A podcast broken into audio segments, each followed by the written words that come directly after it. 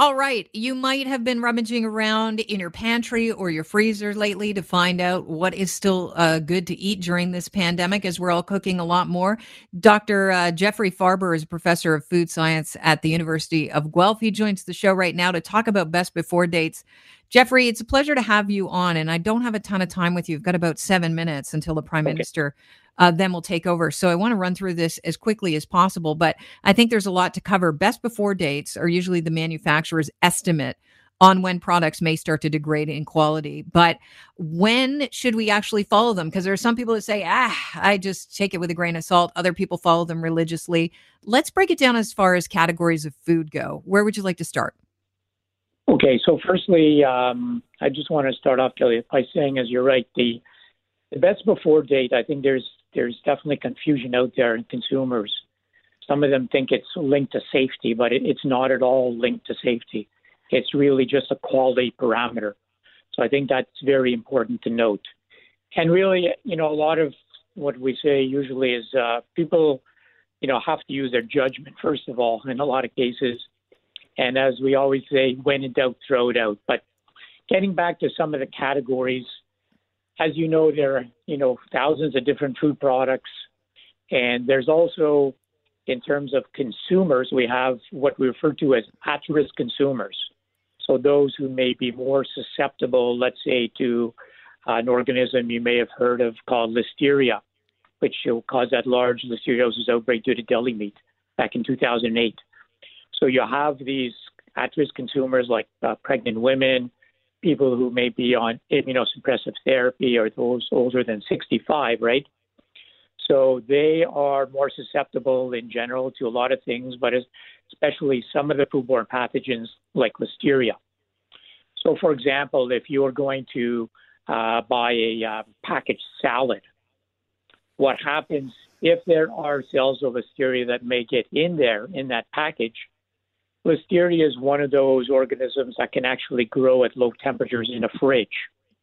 So as it grows in the fridge, as it grows to higher numbers in that packaged salad, the risk of coming down with severe illness increases as that organism multiplies in number. So what you want to do if you're going to uh, want to buy a packaged salad for your convenience or you really like the product, make sure that you open it and eat it more or less on the same day. So that wow, would that prevent, yeah, if you that that would prevent the pathogens from growing if there are if it has been con- contaminated and right. you know uh, putting you at, at, at risk. You know that's amazing yeah. to me because so many people are turning to the clamshelled salads right now during yes. you know because they they are avoiding anything that you know is out in the air and could be contaminated. Uh, so for their own safety, they're taking these uh, home with them. The best before dates, then, not to ignore are your any kind of packaged salads. What else do you uh, suggest people really pay attention to the best before dates on? Okay. Um, other things um, would be, let's say, I mean, we have a number of other products that we do need to pay attention to. Um, so, soft cheeses would be another one where you want to pay attention again. In this case, you could have listeria grow to high numbers in a in a soft cheese, especially one uh, that would be a raw milk soft cheese, because in a raw milk soft cheese you don't have that pasteurization process. Firstly, to kill off any of those bad bacteria that may be in there, and because it's a soft cheese, it has enough moisture for these organisms to grow, and that would be in contrast, let's say, to a hard cheese, where the hard the hardness means that there's much less moisture, and so the uh, pathogens, the bad bacteria, are not able to grow because there's not enough water in there, not enough moisture for them to grow. I, I was amazed um, reading an article that you had uh, been quoted in, in the fact that tin foods can last a lot longer. In fact, tin foods like high quality sardines or anchovies are a lot like wine. They, if you cellar a wine, sometimes it gets better. Tin foods, some of these fish uh, can actually get more tasty as you store them. Yeah, I mean, that's sort of anecdotal evidence, I think, on that. But I think the main point here, Kelly, to, to point out is that canned, so I'm talking about canned foods, can, foods that are canned by, uh, by manufacturers, they undergo a very, very high heat process because they're meant to destroy uh, spores. So you know, Clostridium botulinum, which causes botulism, is one of the the organisms that we target in canned foods, right? So we have a very, very high heat process to ensure that all those spores of Clostridium botulinum are destroyed.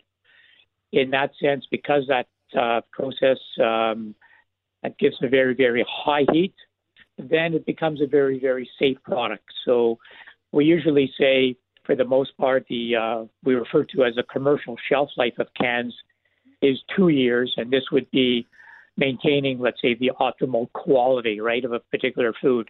But as I mentioned, you can keep it um, quite a bit longer than that, although you do you do lose some of the uh, flavor and taste quality, obviously, as you, as you go on in the years.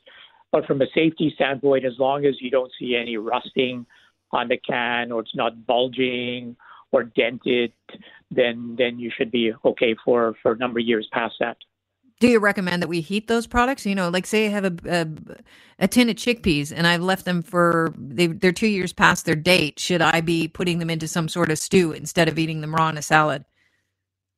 I mean, it's not you know it's not really necessary because it is um, basically a commercially sterile product, so there there will be no no issues with uh, with further heating. Although there's nothing wrong with doing it as well. Um, yeah. Doctor, I wish we had more time. I just, I think I, I, need to mention here that you said dry goods like pasta, they have a shelf life of up to two years. One thing yeah. they can last forever: beans and lentils.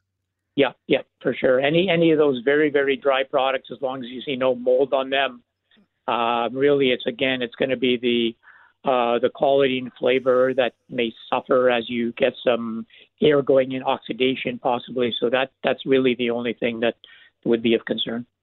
Dr. Farber, I appreciate your time today. Thanks so much for joining no us. You too. All Thanks. right. Bye-bye.